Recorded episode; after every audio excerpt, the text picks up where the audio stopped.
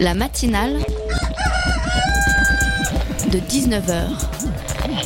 Et bah, c'est une émission qui parle de société, de politique, euh, Culture alternative. On va aussi parler de sport, euh, de gens dans la rue. et l'actualité en règle générale. On va peut-être parler des corbeilles à linge pas en osier d'Auvergne. voilà, il y aura, il y aura des invités. Sociologues, des invités chercheurs. Les invités ne diront que des choses intelligentes. Ça va peut-être s'étriper un peu de temps en temps, mais La matinale de 19h, du lundi au jeudi jusqu'à 20h sur Radio Campus Paris. 49.3. Deux chiffres qui viennent d'étouffer un peu plus notre démocratie.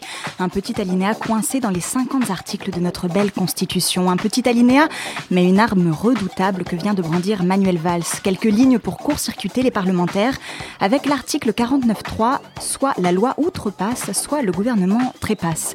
Et généralement, eh bien, les chiens aboient, mais le texte, eh bien, il passe.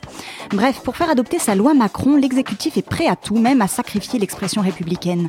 Parce qu'à ce niveau, ça n'est plus du passage en force, c'est du bulldozer autocratique. Pourtant, en 2007, François Hollande nous le disait, l'article 49.3, c'est un déni de démocratie.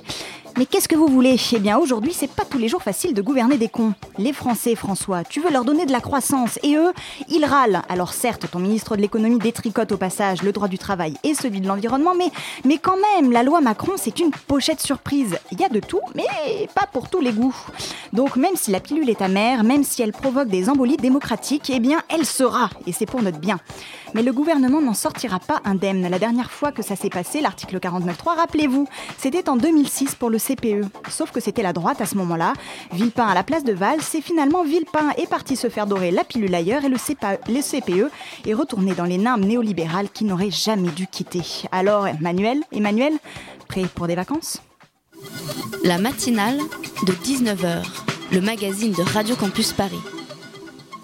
Au menu ce soir, marre des journalistes formatés, tous sortis du même moule sclérosé des écoles, la Street School propose une formation gratuite et accessible à tous. Enfin, normalement, on en discute avec la responsable de cette école, pas comme les autres, mais avant ça, nous vous proposons une plongée dans le monde obscur et opaque, celui, celui des banques. Car sept ans après la crise financière, eh bien, rien n'a changé.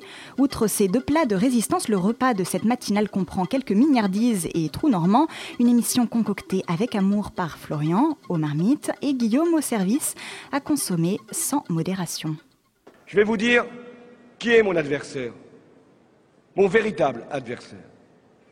Il n'a pas de nom, pas de visage, pas de parti. Il ne présentera jamais sa candidature. Il ne sera donc pas élu. Et pourtant, il gouverne. Cet adversaire, c'est le monde de la finance. Et vous aurez reconnu notre cher président François Hollande pendant sa campagne pour les élections présidentielles en 2012. Eh bien oui, son ennemi, c'était la finance, mais voilà, mais voilà, rien n'a changé depuis. Rien n'a changé d'ailleurs depuis la crise économique de 2008 et le crash, avec un chiffre, un chiffre 4 500 milliards, 4, 5 et 11 zéros après. Imaginez remplir un chèque en blanc de 4 500 milliards, c'est l'argent que les États ont mobilisé pour sauver les banques en 2008. Et c'est sur ce constat invraisemblable que s'ouvre le livre noir des banques, co-rédigé par l'ONG Attaque et le site d'information Basta, et sorti en librairie la semaine dernière en plein pendant l'affaire Swiss Leak. Yvan Leroy, bonsoir. Bonsoir. Alors vous êtes le rédacteur en chef de Basta et donc du coup à ce titre vous avez participé au livre. En fait ce que vous nous dites c'est que depuis 2008 le secteur bancaire a repris sa dangereuse fuite en avant et les banques et même les banques françaises elles sont des bombes à retardement. Oui l'idée du livre c'était de, de, faire le point euh, sept ans après la crise financière de 2008. Donc de laisser passer un petit peu de temps pour voir euh, que si vous vous souvenez, après la crise, il y avait des grands discours sur euh, plus jamais ça, il faut re recadrer la finance, euh, la réglementer. Et donc on a laissé passer un petit peu de temps pour voir euh, ce qu'allait vraiment se faire. Et au bout de, au bout de 7 ans, on a décidé de, dresser un peu le, constat. Donc un panorama de l'activité des marchés financiers et des banques, et aussi le faire du point de vue des banques françaises, parce qu'il y a eu beaucoup de livres sur les banques américaines notamment, et enfin Goldman Sachs, JP Morgan. Les, et, euh, et, finalement, le, la responsabilité des, des, banques françaises a un petit peu été euh, évacuée ou oubliée, et on, on, on, a essayé de, on a essayé de faire, on a fait le point, on a dressé un panorama et on fait le bilan que les, toutes les conditions pour qu'une crise du, genre de celle de 2008 euh, se représente sont, sont aujourd'hui toujours réunies. Et en fait, ce que vous nous dites aussi, c'est que les banques françaises sont parmi les plus dangereuses actuellement, les plus fragiles enfin, du monde, c'est ça? Pourquoi? Alors les, plus dangereuses en tout cas parce que en, France, il y a cette spécificité en a quatre, gros, quatre grosses banques, donc euh, BNP Paribas, Société Générale, Crédit Agricole et le groupe euh, Banque Populaire Caisse d'Épargne, qui, qui sont des banques qu'on appelle universelles, hein, dans le sens où elles réunissent à la fois les activités de banques de détail, donc ces banques qui servent aux particuliers, enfin à chacun d'entre nous, aux entreprises, aux artisans, aux petits commerçants, et euh, des banques d'affaires, donc qui elles vont euh, investir et, mener des opérations sur, euh, sur les marchés financiers, donc des, opérations souvent déconnectées de, l'activité économique réelle. Et, ces opérations, enfin dans, dans, les banques françaises, ont pris un, un poids considérable. par exemple, pour prendre la, plus grosse banque française, donc BNP Paribas, euh, qui, dont le bilan bancaire pèse l'équivalent du, PIB de la France, euh, autour de 2000 euh, milliards d'euros. C'est-à-dire, oui, le chiffre d'affaires, c'est ça, de la, de la BNP, c'est l'équivalent du PIB de la France. C'est l'équivalent du PIB de la France pour, montrer la, puissance de cette banque. Et, dans ce chiffre d'affaires, la part des activités de marché euh, dont, euh, représente euh, autour de 42%, donc un poids, enfin 42% du PIB de la France, donc un poids considérable. Et ces chiffres impressionnants se répètent euh, pour les trois autres grosses banques, Société Générale, euh, Crédit Agricole et euh, BPCE. Donc en fait, c'est le fait à la fois que ce soit très concentré, qu'on ait assez peu de groupes, et en même temps qu'il y ait une large part de leurs activités qui soient des activités de marché, donc par essence assez instables. Quoi. Tout à fait, parce que la France donc, est le pays où cette concentration, cette concentration est la plus forte, avec quatre groupes bancaires, ce qui n'est pas le cas aux États-Unis ou en Allemagne, où en Allemagne, par exemple, les banques sont beaucoup plus dilué, il y a beaucoup plus de, enfin, de sociétés bancaires, d'établissements. Et, euh, et, le fait que les banques françaises, du coup, mettent en jeu euh, les dépôts de, leurs clients, euh, donc votre argent, votre, enfin, ce qu'il y a sur vos comptes épargne, votre compte en banque ou, celui des, sociétés, et, spéculent allègrement sur les marchés financiers. Donc, du coup, ça menace tout un, tout un équilibre assez précaire, et il suffirait qu'il y ait une, bulle ou un crash euh, qui, euh, une bulle qui éclate ou un crash qui, euh, qui, soit provoqué pour que le système de domino s'effondre. Alors avec moi ce soir, il y a aussi Allemand, bonsoir. oui, bonsoir, pas de commentaire, j'étais plongé justement dans les livres noirs des banques. Et alors Allemand, qu'est-ce que tu en as pensé? Ce que j'en ai pensé, c'est justement ce que vous venez de la mise en garde que vous venez de, nous évoquer, à savoir le fait que concrètement on risquait, la bulle qui continuait à se construire, au fond menaçait d'éclater à tout moment. Vous pensez vraiment que on est toujours au bord du gouffre aujourd'hui? Au bord du gouffre? Alors oui, parce qu'on a des activités de, marché qui sont totalement délirantes comparées à l'économie réelle. C'est que par exemple sur le, un petit peu compliqué d'expliquer, mais ce qu'on.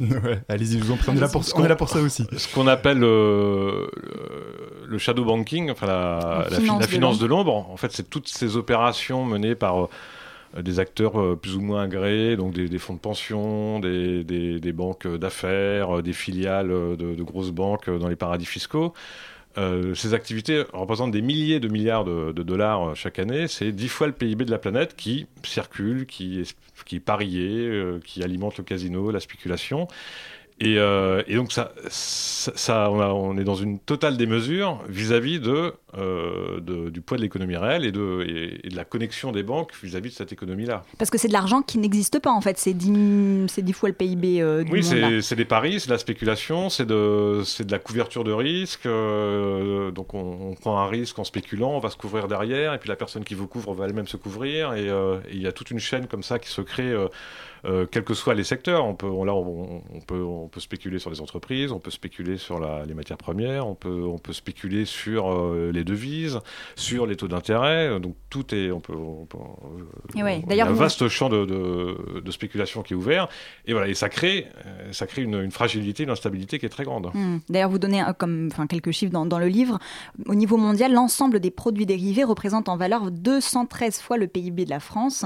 Et juste pour la BNP, on revient encore à la BNP Paribas, ces produits dérivés, ça représente 24 fois le PIB de la France. Donc c'est quand même énorme, quoi. Et donc, donc ces produits dérivés qui sont en fait tous ces instruments de spéculation, et eh ben, qui sont des, espèces d'innovations, de technologies, parce qu'on est très inventif dans le domaine de la finance, c'est ce que vous expliquez aussi. voilà, ça, engendre une spéculation à tout prix dans tous les sens. Et, vous, vous parlez même d'un crime contre l'humanité. Pourquoi? Alors là, on, on cite euh, Jean Ziegler, donc euh, ancien rapporteur spécial de l'ONU sur, euh, sur le droit à l'alimentation, euh, qui, qui, lui a qualifié la, la, spéculation qui a eu lieu entre les années 2008 et 2010, donc spéculation sur les matières premières agricoles, qui ont entraîné une forte euh, progression des, des prix euh, des matières premières agri agricoles, en particulier le, le blé. Euh, il a qualifié ça de, de crime contre l'humanité dans le sens où euh, il y a eu des émeutes, de, enfin, je ne sais pas si vous vous souvenez. Oui, des émeutes de la faim, oui. Dans beaucoup de pays d'Afrique ou d'Asie, des émeutes de la faim. Euh, le prix du pain a explosé, puisque cette spéculation peut avoir des effets, des conséquences directes sur nous, parce que souvent on a l'impression que ces marchés financiers, c'est une espèce de, de nébuleuse euh, au-dessus de nos têtes, et on ne sait pas trop ce qui s'y passe, on, ça brasse des milliers de, de, de milliards, enfin des, des, milliers de milliards de, dollars, donc ça, ça, nous paraît totalement stratosphérique. Mais en fait, il peut y avoir des, répercussions très concrètes, et notamment via les, la spéculation sur, sur, les, le, matières sur les, matières premières agricoles, où euh, entre 2008 et 2010, le, le prix du blé a, a, triplé. Donc derrière, c'est le prix du pain, c'est le prix des céréales, c'est euh, les besoins euh, de première nécessité pour, euh, pour beaucoup de populations qui, oui, voilà. Tout à fait, qui, qui, qui à ce moment-là entrant. vous parlez de la spéculation et toute une série d'autres mécanismes, on pourrait revenir dessus. ce que j'aimerais vous demander, c'est quelque part, quel est votre, votre objectif en écrivant ce livre concrètement? Est-ce que c'est d'expliquer davantage ces mécanismes à l'œuvre aujourd'hui? Est-ce que c'est d'amener à une prise de conscience des citoyens? Quel est votre, allez, quel est votre ou vos objectifs au fond? Bah, C'est les, les, deux objectifs, parce que il faut, il faut, enfin c'est les marchés financiers, les banques, c'est voilà avec des produits financiers très complexes.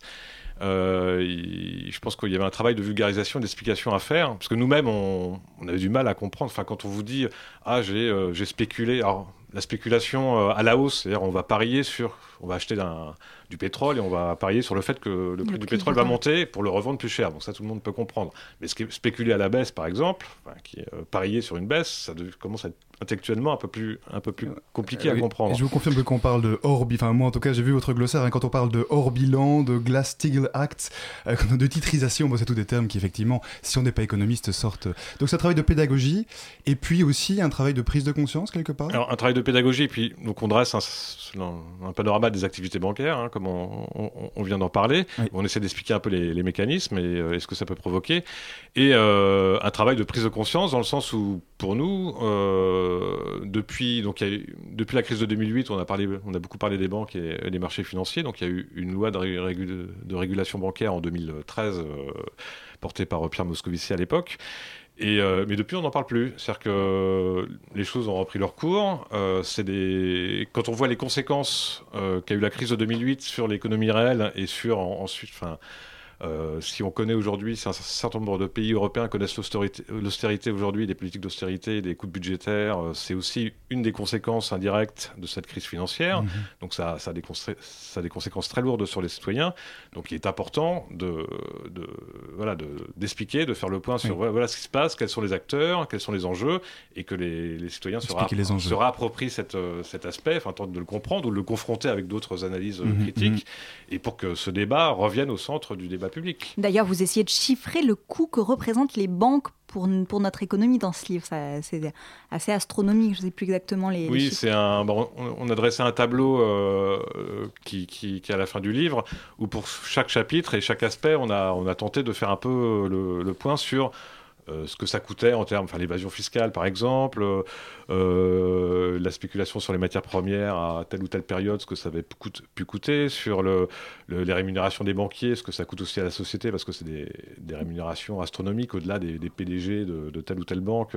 Quand on voit ce, petit milieu de, banque, de, de traders, euh, d'analystes qui se rémunèrent de manière hallucinante le coût des dépenses de sauvetage euh, des, des, banques françaises, des subventions qui leur sont données par les, les par les, les, États ou par la Banque Centrale Européenne. Voilà, de montrer un peu Combien ça nous coûte quoi ce, ce, ce que ça représente en, en gardant à, à l'esprit le, le, le, chiffre que vous avez cité au début sur enfin, ça reste très dangereux parce que rien que pour résoudre la crise de 2008 et retrouver un niveau, euh, enfin, restabiliser les marchés financiers, il a fallu quand même, à un moment, à un moment donné, mobiliser 37, enfin, 4500 milliards de, de dollars, hein, l'équivalent de 37% du PIB de, de l'Union européenne. Donc, euh, c'est énorme. Oui, ouais, c'est énorme. Mais c'est vrai qu'on se rend compte que pendant que certains subissent la crise et s'appauvrissent, eh bien, il y a un secteur, le secteur bancaire, qui, lui, ne connaît pas la crise.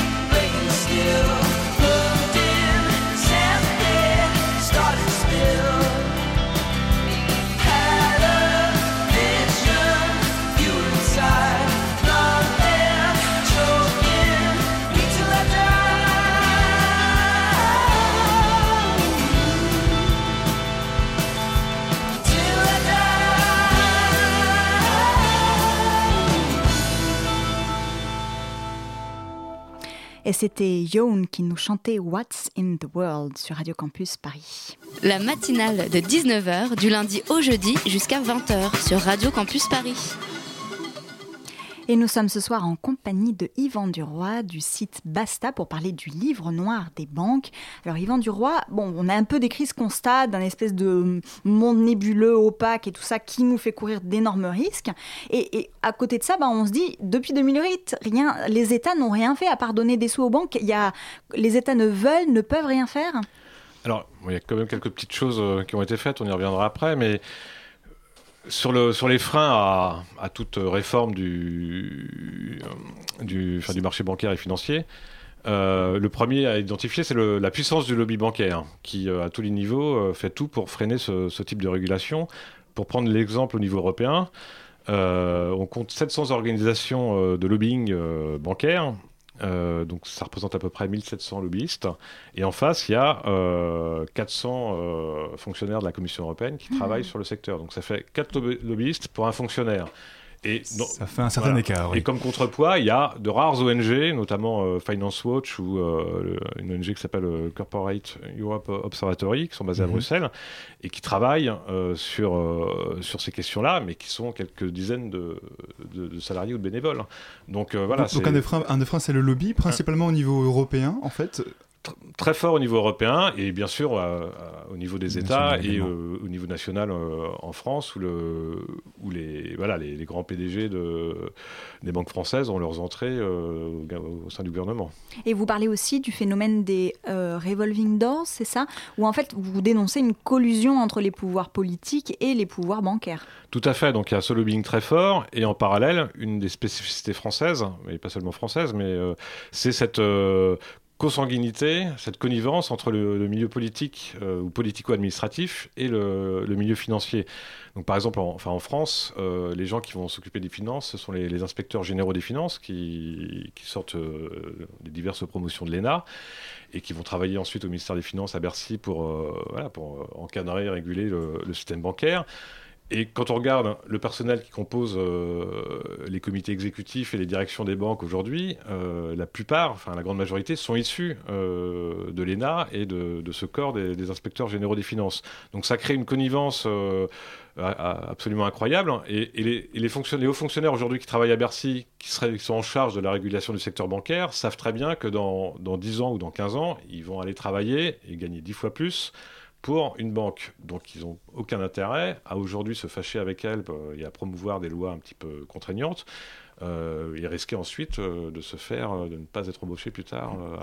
Oui, de ne pas être embauché. Oui, concernant les collusions, vous n'y allez pas par le, dos de la cuillère. Hein. Vous dites vraiment il faut assainir le monde, le monde, le monde des banquiers, il faut assainir la régulation aussi alors, vous évoquez notamment de nombreuses pistes, vous dites instaurer un régulateur indépendant, c'est l'une de celles que vous mettez en avant. Entre autres, oui, sur cette question des conflits d'intérêts, ça, existe au Canada, c'est euh, un régulateur qui contrôlera les, déclarations, les conflits d'intérêts des uns ou des autres, et, euh, surtout qui a une espèce de, euh, enfin de, d'interdiction pour les, personnes, des, hauts fonctionnaires qui sortiraient de Bercy de pendant deux ans, trois ans, cinq ans, interdiction de travailler pour une banque ensuite, ou l'inverse, quelqu'un qui sortirait d'une banque et qui voudrait euh, revenir à Bercy ou travailler à l'Elysée, mhm. euh, une interdiction, une espèce de moratoire où on, crée vraiment la, une, un mur entre ces deux, entre ces deux secteurs. Et un régulateur indépendant, du coup, ce, serait quoi? Ce serait qui?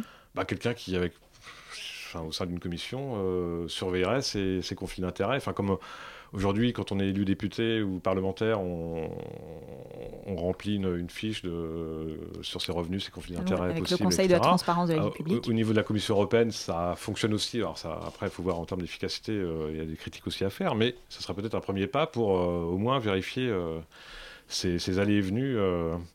Quand, on voit quelqu'un comme, comme François Perrol, qui est aujourd'hui à la tête de, du groupe Banque Populaire Caisse d'Épargne, qui a qui a travaillé pour le ministère de l'économie du temps de, quand, Nicolas Sarkozy était ministre de l'économie sur ce sujet-là, sur la fusion Banque Populaire Caisse d'Épargne, qui se retrouve à la tête de la, de la société ensuite. C'est quand même. Euh, c'est quand même hallucinant. Oui. Et, donc vous, vous donc il y a ces, différentes mesures. Au niveau des lois, qu'est-ce qu'on aurait besoin pour arriver à freiner, à freiner ça, quoi, à retarder euh, les bombes à retardement? Alors justement, une, un, des, un, des, aspects du livre, c'est qu'à à chaque chapitre, on essaye de dégager, euh, alors plus ou moins euh, rapidement, des, ou de manière approfondie, des pistes de, de régulation. Donc, un peu dans le désordre, il y a, il y a déjà la taxe sur les transactions financières, là, à 0,01%, qui permettrait déjà de de réguler et de rendre moins intéressant euh, tout ce qui est euh, finance de l'ombre, spéculation effrénée, euh, trading haute fréquence, donc cette espèce de, spéculation à, la vitesse de la lumière. Donc si à chaque fois il y a une, une taxe minime, du coup ça les, ça les rendrait moins intéressantes et ça les, ça les réduirait. Euh, sur la spéculation sur les matières premières agricoles, par exemple, ou matières premières en général, il y a des choses très simples et qui, étaient, euh, qui existaient déjà avant, qui ont été progressivement euh, abolies. C'est ce qu'on appelle les limites de position. C'est interdire. Vous pourriez expliquer, oui, en deux mots, les limites de position Interdire un, un, établissement financier, donc qui, qui n'est pas directement acteur dans le marché des matières premières, qui n'est mhm. ni un producteur ni un acheteur parce qu'il en a besoin pour son usine ou pour, mhm, pour, ses, mhm. pour ses produits, lui interdire d'avoir de posséder de fait tant de tonnes de blé ou tant, enfin, euh, de plafonner le blé ou le maïs ou le pétrole qu'il pourrait posséder euh, virtuellement sur les marchés financiers. Donc ça existait avant, jusque dans les années 90, ça a été euh, totalement aboli aux États-Unis puis ensuite en Europe. ça, on pourra le rétablir. Bon, pareil pour le, le financement de l'économie réelle, puisqu'un des, un des constats qu'on fait dans le livre, c'est que du coup, les banques spéculent davantage sur les marchés financiers qu'ils n'investissent et ne financent euh, l'économie réelle, euh, les entreprises, les PME. Euh, et que là, il y a des, par exemple, il y a la démarche ISR, l'investissement socialement responsable, hein, qui, qui, labellise des, produits financiers sur certains critères sociaux, environnementaux et, et d'économie réelle, qui, bon, qui ont leurs limites, mais qui peuvent être une première piste à, à creuser il y a la question de l'épargne réglementée aussi, par exemple. Enfin, c'est tout ce qui est livret A ou livret de développement durable qui servent concrètement à financer du logement social, à faire des emprunts auprès de, PME, à, financer la, la, transition énergétique. Voilà. Et, euh, il y a différentes, euh, différentes pistes qui peuvent très bien être et, et concrètement, pour finir, euh, nous, en tant que, que citoyens, en tant que consommateurs, qu'est-ce qu'on peut faire? Est-ce que, par exemple, on peut choisir de mettre nos sous dans certaines banques plutôt que dans d'autres qui seront un peu moins spéculatives et un peu moins nocives pour notre société? Il y a le fait des banques qui, qui, sont un peu moins nocives. Enfin, on a, fait un, on a publié euh, sur Basta un tableau des, des amendes qu'ont payées les banques euh, depuis 2008 euh, pour montrer un peu le, casier judiciaire des banques. Et, et, et, les banques qui sont, enfin, les banques françaises qui sont les, les, moins pires, c'est la banque postale, hein, banque publique, et c'est les, les, banques encore un petit peu mutualistes comme, comme le Crédit Mutuel ou, ou la Banque Populaire. Après, il y a aussi le Crédit Coopératif qui existent ou euh, la, la, banque Nef qui, euh, qui sont des banques euh, éthiques. Alban Oui, donc toute une série de, toute une série de tableaux qu'on peut retrouver et d'informations qu'on retrouve dans votre livre et sur, et sur de, le site de Bassin notamment. J'aurais encore une question, une dernière question peut-être. c'est finalement toutes les, dans toutes les mesures que vous proposez, on, a cité quelques-unes. finalement, c'est très idéaliste. Est-ce qu'on. Bah, là, vous vous apprêtez à faire une tournée pour notamment promouvoir ce livre, expliquer ce, ce qu'il contient. Est-ce qu'on ne risque pas un peu de vous taxer d'idéaliste en disant, bon, ça, quelque part, ça ne se fera jamais, ça n'est pas possible, etc. Si même la crise de 2008 ne l'a pas permis. Euh, Qu'est-ce bah qu'un livre peut faire? Je pense que, enfin, le livre, il y a aussi beaucoup de mouvements dans la société qui existent et qui, mhm. qui réclament ce type de mesures ou de, mhm. une plus grande régulation. Qui sont, c'est toute une question toujours de rapport de force entre, à un moment donné, les citoyens euh, et, euh, et ces, ces, milieux euh, bancaires qui défendent, qui défendent leurs intérêts. moi, je pense que, enfin, un certain nombre de mesures qui sont listées dans le livre ne sont pas du tout idéalistes. C'est très concret. Ça existait il y a 15 ans, il y a 20 ans, il y a 30 ans. il y a, enfin, c'est, c'est, pas, on ne demande pas des banques utopiques qui, qui financeraient l'avenir à perte et qui soit totalement. C'est des mesures euh, assez simples et concrètes à mettre en place. C'est très simple et, c'est en plus économiquement réaliste aussi pour elle. Encore faut-il avoir de la volonté. Merci beaucoup Yvan Duroy d'être venu nous présenter ce livre. Donc le livre noir des banques, donc coédité, co-rédigé par Attaque et Basta et édité pardon euh, aux éditions Les Liens qui libèrent. Merci d'être venu sur Radio Campus Paris.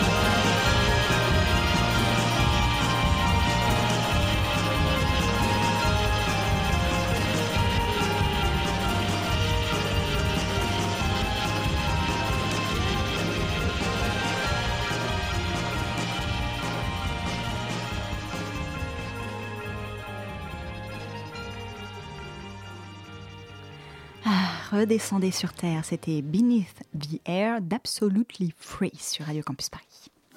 La matinale de 19h sur Radio Campus Paris. 19h33 sur Radio Campus Paris et c'est l'heure de la chronique d'Elsie. Bonsoir Elsie. Bonsoir Lorraine. Alors Elsie, comme toutes les semaines, enfin bref, pas comme toutes les semaines, mais bref, tu viens en aide aux étudiants étrangers et au programme, eh bien cette fois, tu nous parles du changement de statut d'étudiant à salarié. Oui, Lorraine, dans ma chronique du jour, nous allons parler du changement de statut ou comment un étudiant étranger peut obtenir un statut de salarié à temps plein et exercer en toute légalité. Mais avant de commencer, Lorraine, je souhaite dédicacer cette chronique à Stéphane Tiki, ex-responsable jeune UMP, qui, comme on le sait, a dû démissionner de son poste pour cause il serait présumé sans papier depuis 2011. Mais là n'est pas notre propos, d'autant que je n'aime pas trop l'expression sans papier. Ah oui, et pourquoi? Bah, eh bien, parce que vois-tu, je trouve qu'elle est souvent employée à tort. Si, si, euh, prenons le cas Tiki par exemple, il avait au moins une carte d'adhérent UMP, un pass accès buffet et son badge droite forte. S'il n'a pas papier. voilà, s'il n'a pas fallu de la paperasse pour mettre tout ça en place, on marche sur la tête. Ce qui n'est pas le cas, donc voilà. Sinon, euh, plus sérieusement, euh, soutien sincère à Stéphane Tiki, dont, dont le seul crime a été celui d'aimer la France. Et puis, il a inspiré de belles citations comme celle du président de l'UDI. Vaut mieux un Tiki sans papier que deux Kouachi qui en ont. Ah bah Rien que pour ça, il mérite la Légion d'honneur, le Tiki. Mais alors, comment les autres étudiants qui ne sont pas Stéphane Tiki et qui ne sont pas euh, porte-parole de je sais pas quoi, des amis populaires, eh ben, comment est-ce qu'ils font pour éviter cette situation? Donc, brièvement, j'ai sélectionné quelques infos, histoire de leur éviter de commettre la même boulette. Donc, si toi aussi tu es impatient de faire partie, du contribuable, de travailler d'aller planquer tes sous en Suisse, mais on n'en est pas encore là, tu peux faire une demande de changement de statut. Pour ça, il te faut une entreprise prête à t'embaucher et à t'accompagner dans ces démarches. Une fois que tu l'as, fais tourner aux 4 millions de chômeurs, ça peut toujours aider. Attention, voilà, attention, il faut vérifier, donc euh, il faut qu'ils vérifient ces étudiants. Si leur secteur d'embauche n'est pas sous tension, ça veut dire si l'offre n'est pas supérieure à la demande, car leur recruteur devra prouver qu'aucun candidat euh, français ou résident ne répondait aux attentes du poste. Ouais, C'est quoi ça Ça paraît un peu fort? Euh, si, eh ben, qu'il s'estime heureux, hein, à l'époque Guéant, c'était à l'échelle européenne. De toute façon, tu connais les principes fondateurs. Liberté, égalité. Non, maintenant, c'est charité bien ordonnée. Commence par soi-même. Ah. En parlant de charité, l'étudiant et l'employeur devront prévoir de payer chacun des taxes à l'OFI, donc qui est l'Office français de l'immigration et de l'intégration. Oui, parce que la France n'a pas les moyens d'accueillir toute la misère du monde. hein. Eh ben oui. Voilà, ce n'est pas moi qui le dis, c'est son troisième parti politique. Donc voilà, donc l'entreprise devra payer plus de la moitié du salaire brut mensuel, dans la limite de deux fois et demi le SMIC. Faites le calcul, moi en maths, je suis un peu une brêle. Et l'étudiant, voilà, et ça c'est pour un contrat d'un an, hein, Lorraine. Et l'étudiant, donc, quant à lui, devra sortir de sa poche 260 euros à la réception de son titre de séjour. Avant d'avoir eu son premier salaire. Voilà, avant de- voilà exactement, et prévoir 87 euros pour les renouvellements éventuels les années d'après. Donc euh, deux points très importants. Le premier, c'est que certaines préfectures euh, demandent à ces étudiants de renoncer à leur statut d'étudiant pour pouvoir instruire leur dossier. Il ne faut surtout pas le faire, sinon en cas de refus d'autorisation de travail, ils ne pourront plus faire une demande d'un autre titre de séjour. Le second point important qui euh, trouve tout son sens dans le contexte actuel, c'est que l'administration peut refuser une autorisation si elle estime le taux de chômage trop important. Ah bah. Voilà, donc euh, inutile de préciser que par les temps qui courent, voilà. En cas de décision favorable, une carte mention salarié d'un an, qu'il ne faudra surtout pas oublier de renouveler. Mhm. Voilà.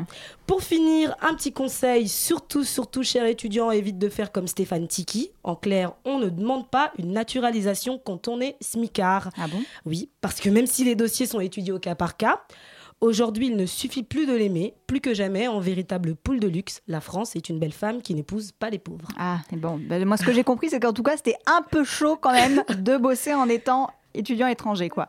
Il valait mieux éviter. Merci beaucoup, Elsie, pour ces précieux conseils. Donc, euh, bon, on connaît. Est-ce que tu connais le thème de la future chronique? Oui, je pense que j'aiderai les étudiants étrangers avec le permis de conduire la prochaine fois. Donc, une manière d'inviter pour le coup les étudiantes à venir booster les statistiques euh, d'accidents de la route des Françaises.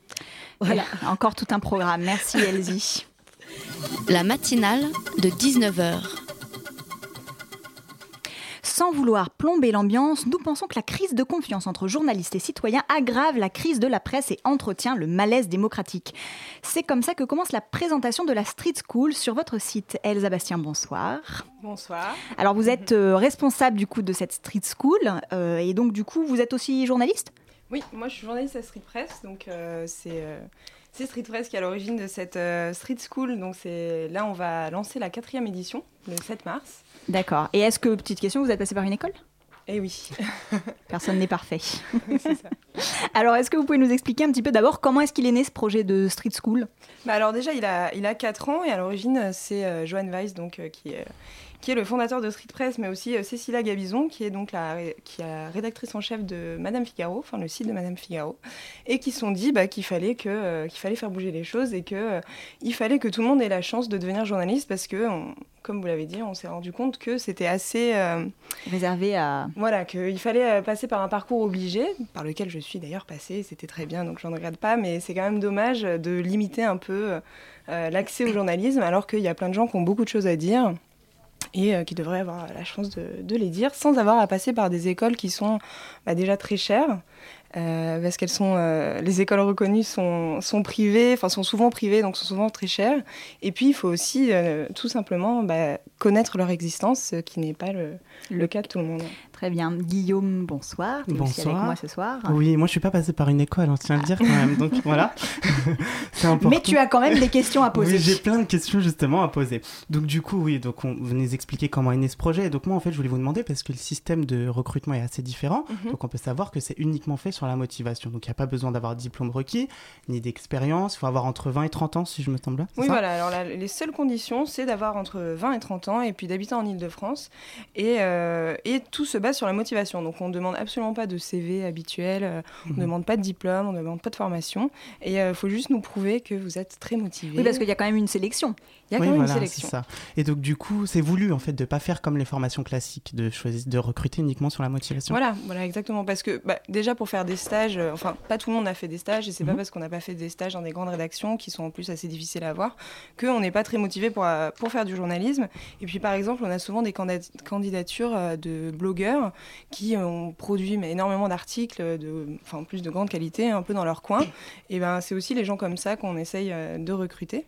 Donc euh, jusqu'à présent, on a plus de 300 candidatures, mais euh, il faut. euh, Et au final, vous en, vous en gardez combien? 15, c'est ça? Oui, c'est ça. Donc il y a quand même une sélection. ratio, Il va euh, falloir quand même. Et donc, du coup, ce que vous voulez, c'est repérer hors des sentiers battus les jeunes talents les plus motivés du journalisme. Alors, c'est un peu ambitieux quand même d'arriver à, à repérer les, les- les jeunes talents les plus euh, motivés. Comment est-ce que vous faites pour faire ça?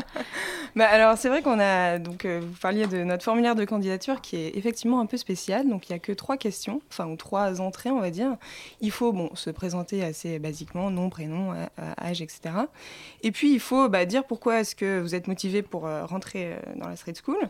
Et il faut se présenter donc dire un peu si vous avez fait des choses justement si vous êtes blogueur bah, nous envoyer le lien de votre blog ou même de votre Facebook de votre compte Twitter que sais-je. Et, en dernier lieu, il y a une, petite question bonus qui est si tu devais interviewer quelqu'un, qui ce serait? Donc bien sûr, on ne pense pas à François Hollande, je ne sais qui, je ne sais pas pourquoi bon, interviewer François Hollande, mais on pense plutôt à des, des personnalités un peu excentriques et du quotidien. Et donc, euh, voilà, c'est exactement ce genre de sujet qu'on aime bien, à savoir des gens dont on ne parle pas partout et qui ont pourtant euh, des choses intéressantes à mais, dire. mais quel profil concrètement vous cherchez? Bah, c'est vraiment euh, la, la base du truc, c'est euh, des gens qui sont motivés et qui vont avoir envie euh, d'écrire et surtout de se bouger en fait. Et, et, euh, et c'est vrai que ça marche plutôt bien à chaque fois parce que euh, durant les, les quatre éditions précédentes, à chaque fois, on se retrouve avec des personnalités euh, très fortes et qui surtout se, se bougent vraiment, et qui sont tout le temps volontaires pour aller sur le terrain. Et, et donc c'est super cool. Guillaume? Ah, c'est à mon tour, pardon.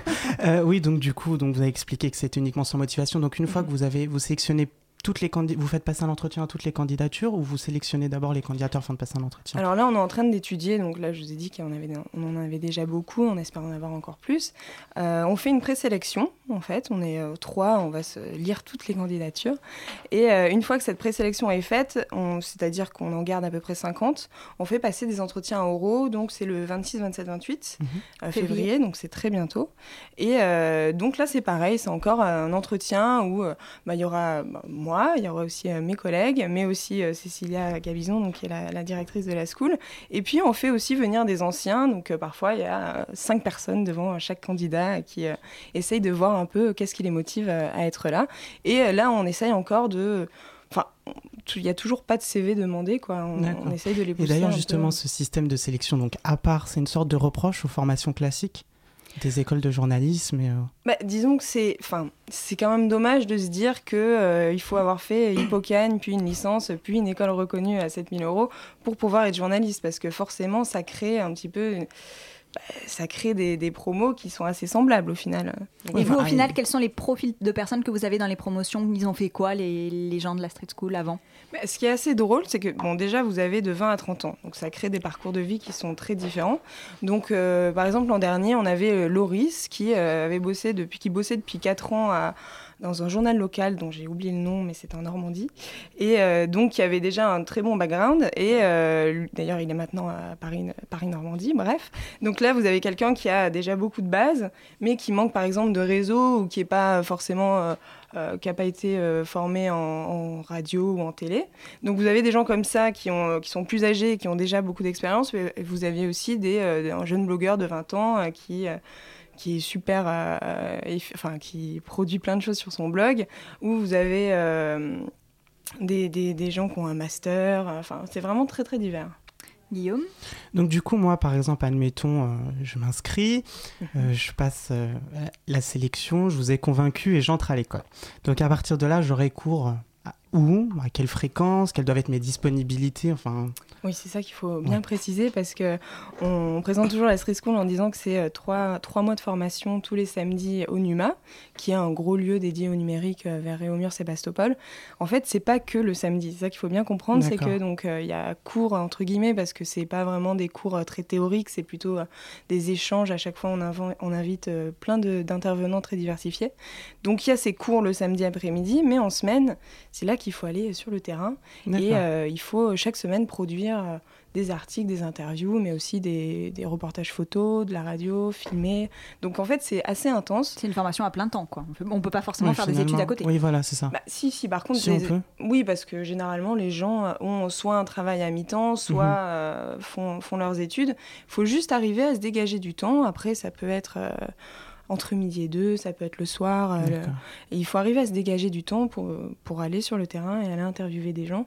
Mais euh, c'est vrai qu'il faut quand même préciser que c'est assez intense, mais c'est aussi ça qui est intéressant, mais que c'est faisable euh, quand, on, quand, on, étudie à la fac. Et ça dure un an du coup au total ça, dure ah non, ça, dure trois mois, ok, d'accord. Et après bah, après. après, donc, c'est un peu ce qu'on dit, c'est qu'il n'y a pas de diplôme à la fin qui dit vous êtes diplômé de la street school, mais il y a juste, enfin, on, on, leur dit bah, lancez-vous maintenant parce que vous avez, enfin, pas toutes les cartes en main parce que ça reste une formation de trois mois.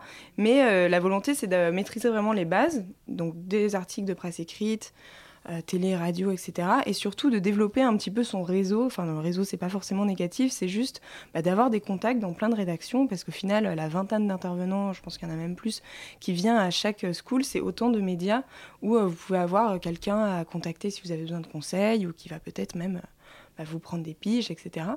Et ce qui est bien aussi, c'est que euh, ça crée bon, pas seulement un réseau avec euh, les gens des médias, mais aussi entre les gens de la street school. Donc euh, nous, ça nous fait super plaisir de voir qu'ils continuent de se voir entre eux et qu'ils montent des petits projets, etc. Et ce qui nous fait aussi plaisir, c'est qu'ils reviennent tout le temps à Street Press, parce qu'à Street Press, on a un média participatif où tout le monde, si vous avez une idée, même si vous n'êtes pas à la street school, vous pouvez venir. Et nous, on, vous, enfin, on essaye de vous coacher un peu et puis de vous aider à écrire les articles qui sont ensuite publiés sur Street Press. Et.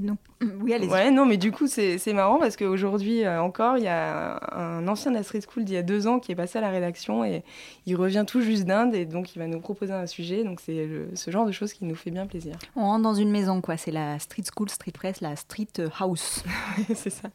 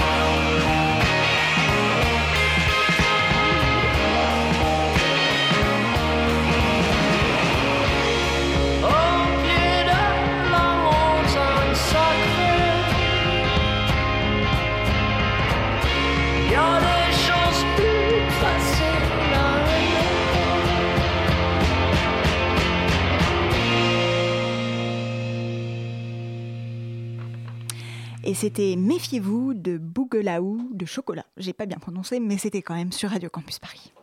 La matinale de 19h du lundi au jeudi jusqu'à 20h sur Radio Campus Paris. Et nous sommes en compagnie de Elsa Bastien pour parler de la Street School, qui est une école de journalisme, enfin une formation de journalisme, pas, comme les autres. Et justement, pourquoi est-ce qu'elle n'est pas comme les autres au niveau du programme? Est-ce qu'on y apprend des choses différentes que dans les écoles de journalisme? Alors déjà, comme on, le disait, elle est différente au niveau du recrutement, ce qui au final change beaucoup de choses. Et après, bon, elle est différente des autres écoles pour plein de raisons. Déjà, c'est sur trois mois, donc c'est, ça a une vocation à être vraiment intense. Euh, c'est tous les samedis et c'est volontairement très pratique en fait. Donc euh, chaque, euh, chaque semaine, il va y avoir beaucoup de, choses complètement concrètes à faire. Donc c'est vraiment les mains dans le cambouis euh, dès le début. Et, et, aussi, on fait venir des gens, enfin, qui je pense, c'est un panel un peu plus diversifié que dans les écoles de journalisme lambda, parce que vous allez avoir Bester Langs du magazine Gonzai, euh, je sais pas, Marie Kirchen d'une revue euh, lesbienne auto-éditée, comme des gens du Figaro, du Monde, de l'Opinion. Enfin, donc on essaye vraiment d'avoir un panel très très large, euh, histoire de donner un, aperçu de tout ce qui se fait en termes de médias.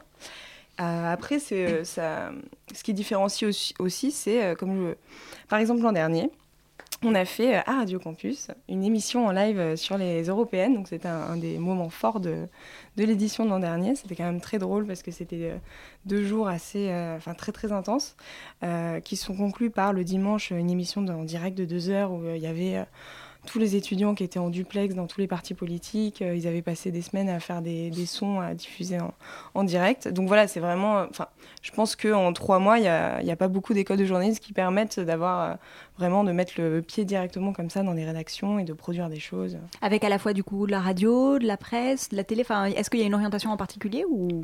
Alors c'est vrai que l'an dernier, euh, vu cette, euh, ces élections européennes, on avait été très axé radio. C'est vrai qu'on avait fait beaucoup de radio. On avait fait venir euh, des gens. Enfin, on a toujours l'atelier des médias, donc Ziad Malouf et Simon de Creuse qui viennent.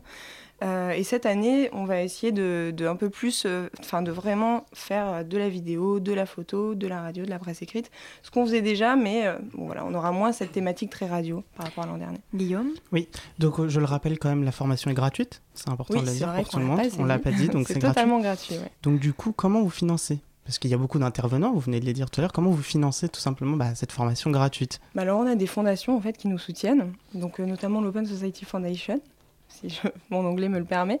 Euh, donc c'est comme ça en fait que ça, que ça fonctionne. D'accord, donc à partir de là, vous pouvez euh, financer pendant trois mois, c'est ça? Oui, c'est okay, ça. ça Parce que ça vous coûte combien tout ça? Oula, alors c'est pas moi qui gère cette partie financière, mais c'est vrai que oui, ça, ça coûte quand même. Enfin, faut. Il y a pas, il y a non seulement les intervenants, mais il y a aussi euh, le matériel. Donc voilà. D'accord. Et euh, qu'est-ce que vous conseillez à vos étudiants une fois que la formation est finie? Est-ce que vous, justement, s'ils veulent faire du journalisme, est-ce que vous leur dites, allez-y, euh, vous êtes formés ou essayez d'autres formations, aller vers des écoles de journalisme ou c'est pas prévu en fait? Alors nous, on n'est pas du tout euh, anti-école de journalisme. Ouais, ouais, vraiment, euh, donc par exemple, il y a beaucoup d'étudiants qui viennent et qui en fait passent les concours après mm -hmm. et les ont ou ne les ont pas. D'ailleurs, souvent les ont, mais je sais pas si c'est grâce à nous. Mais donc on, on, on, leur conseille, bah oui, de passer passer les écoles de journalisme si c'était dans leur projet, puis ça peut aussi leur donner des idées et donc les pousser à les passer, ce qui est quand même une bonne chose. Et sinon, euh, on leur conseille de, bah, de contacter déjà nos médias partenaires, donc on en a plusieurs, on a Chic, Mediapart, Metro mmh. News, Arte Radio, enfin Radio Campus Paris. Radio Campus Paris, bien sûr. Donc on a beaucoup de médias partenaires, donc c'est autant aussi de portes ouvertes pour euh, qu'ils essayent de bah, de proposer une pige par-ci, une pige par-là. Et euh, donc voilà, on leur conseille de se lancer dans le grand bain. Et donc et... du coup, vous, comme vous disiez, c'est une grande maison, donc vous avez beaucoup d'anciens qui reviennent. Et donc ouais. du coup, ils deviennent quoi? Ils bossent? Enfin, vous avez. Alors oui, c'est vrai qu'il y a en quatre éditions, il y a beaucoup beaucoup de gens. Donc là, je pense, bah, par exemple, il y a Yasmina qui était euh, c'est pas celle de. Oui, c'est à deux éditions. Donc là, euh, maintenant, elle bosse à Al Jazeera au Qatar, par exemple. Donc c'est assez diversifié. Euh, et elle nous avait fait des, des super sujets d'ailleurs. Puis il y avait Com, enfin Com, si j'enlève mon accent des Hautes-Alpes, qui est donc passé aujourd'hui et qui revient tout juste d'Inde. Donc lui, il a travaillé pour euh, Oui Demain après, être, euh, après avoir fait la street school. Puis là, il va écrire des sujets pour nous. Et euh, sinon, enfin bon, c'est assez diversifié. Mais d'ailleurs, vous avez euh, Fiona qui Oui, ici. voilà, Tristan ici. aussi. Tristan aussi. Donc, nos journalistes maison qui ont le sent aussi à la, à la, street press du coup. Ouais. En tout cas, merci beaucoup Elsa Bastien d'être venue euh, ce soir sur Radio Campus Paris pour nous présenter euh, cette euh, école, pas comme les autres. Alors rappelons que vous pouvez, si vous avez envie de candidater, candidater jusqu'au 22 février. c'est Bien ça? 22 février minuit et allez-y parce qu'on attend encore plein de candidatures. Très bien, merci beaucoup d'être venu ce soir et merci Guillaume. Merci. La matinale de 19h, le magazine de Radio Campus Paris du lundi au jeudi jusqu'à 20h. Et il est là, il est là pour vous ce soir, il a tout annulé. Il est revenu du musée. Bonsoir Hugo. Bonsoir Lorraine. Alors euh, cette semaine, tu ne vas pas nous parler de Sonia Delaunay. Ah, c'est fini ça. Où tu n'es pas allé, mais tu es quand même allé voir quelque chose cette semaine. Tu es allé voir un espèce d'opéra pictural. Mais c'est quoi ça? Oui, en effet, cette semaine, j'ai visité pour vous l'exposition Parsifal de Large qui se tient à la galerie Daniel Templon jusqu'au 21 février prochain. Ça fait rêver. L'exposition monographique présente une quarantaine de peintures de l'artiste allemand contemporain Jonathan Mies, illustrant de manière très personnelle un passage ou un personnage de l'opéra en trois actes de Richard Wagner intitulé Parsifal. Cet opéra, inspiré de l'œuvre de Chrétien de Troyes, Perceval ou le Comte de Graal, raconte l'épopée fantastique d'un jeune coq fougueux, Parsifal, épris d'aventures, de rencontres et de voyages. Jonathan Mies, adepte des représentations médiévales, dépeint cette épopée dans une peinture expressionniste, truffée de symboles assez ésotériques et empreinte de sauvagerie et de naïveté, de bestialité et d'innocence, de brutalité et de candeur, d'atrocité et d'ignorance, ainsi que de monstruosité sadique et de pure ingénuité. C'est tout toi. Vous aurez donc compris, grâce à cette liste à rallonge, redondante et assommante, qui servait en fait tout simplement à témoigner hein, de la richesse remarquable de mon champ lexical, vous l'aurez remarqué, que l'œuvre de Jonathan Mise est ambivalente, à la fois violente et ludique. Violente d'un côté, car l'artiste traduit avec des couleurs chaudes et des lignes torturées la cruauté, la barbarie typiquement évocatrice de l'époque médiévale. Mais ludique aussi, de notre côté, car ses peintures présentent des dessins d'apparence très simplistes, dans la vague de l'art brut, qui font plus référence à des coloriages d'enfants de maternelle qu'à des chefs-d'œuvre de techniques savantes de peintres de la Renaissance. D'ailleurs, au premier abord, quand on débarque dans la galerie Daniel Templon, on ne peut pas s'empêcher de se dire attendez, euh, c'est pas possible, c'est de l'arnaque. Là, vraiment, le type, il dessine comme un, comme un gamin de CP. Regardez, même Lorraine aurait pu dessiner un truc pareil. C'est vraiment de l'arnaque. Bah, bien sûr. Mais il suffit alors de se rapprocher de la toile et de scruter les montagnes de matière et les amas de couleurs pour découvrir avec quelle classe Jonathan Mise manie le relief pictural et les assemblages de formes. J'ai même noté une grande touche poétique dans la manière dont sont agencées les fines couches d'argile déposées, telles de la purée mousseline, sur les rebords des tableaux pour donner de la souplesse et de la légèreté à l'œuvre finale. Ainsi, Jonathan Mise est un fallacieux imposteur brillant qui possède l'art de faire apparaître simple, qui maîtrise l'allure et la manière. Et toi, Hugo, tu maîtrises le champ lexical, on l'aura bien compris.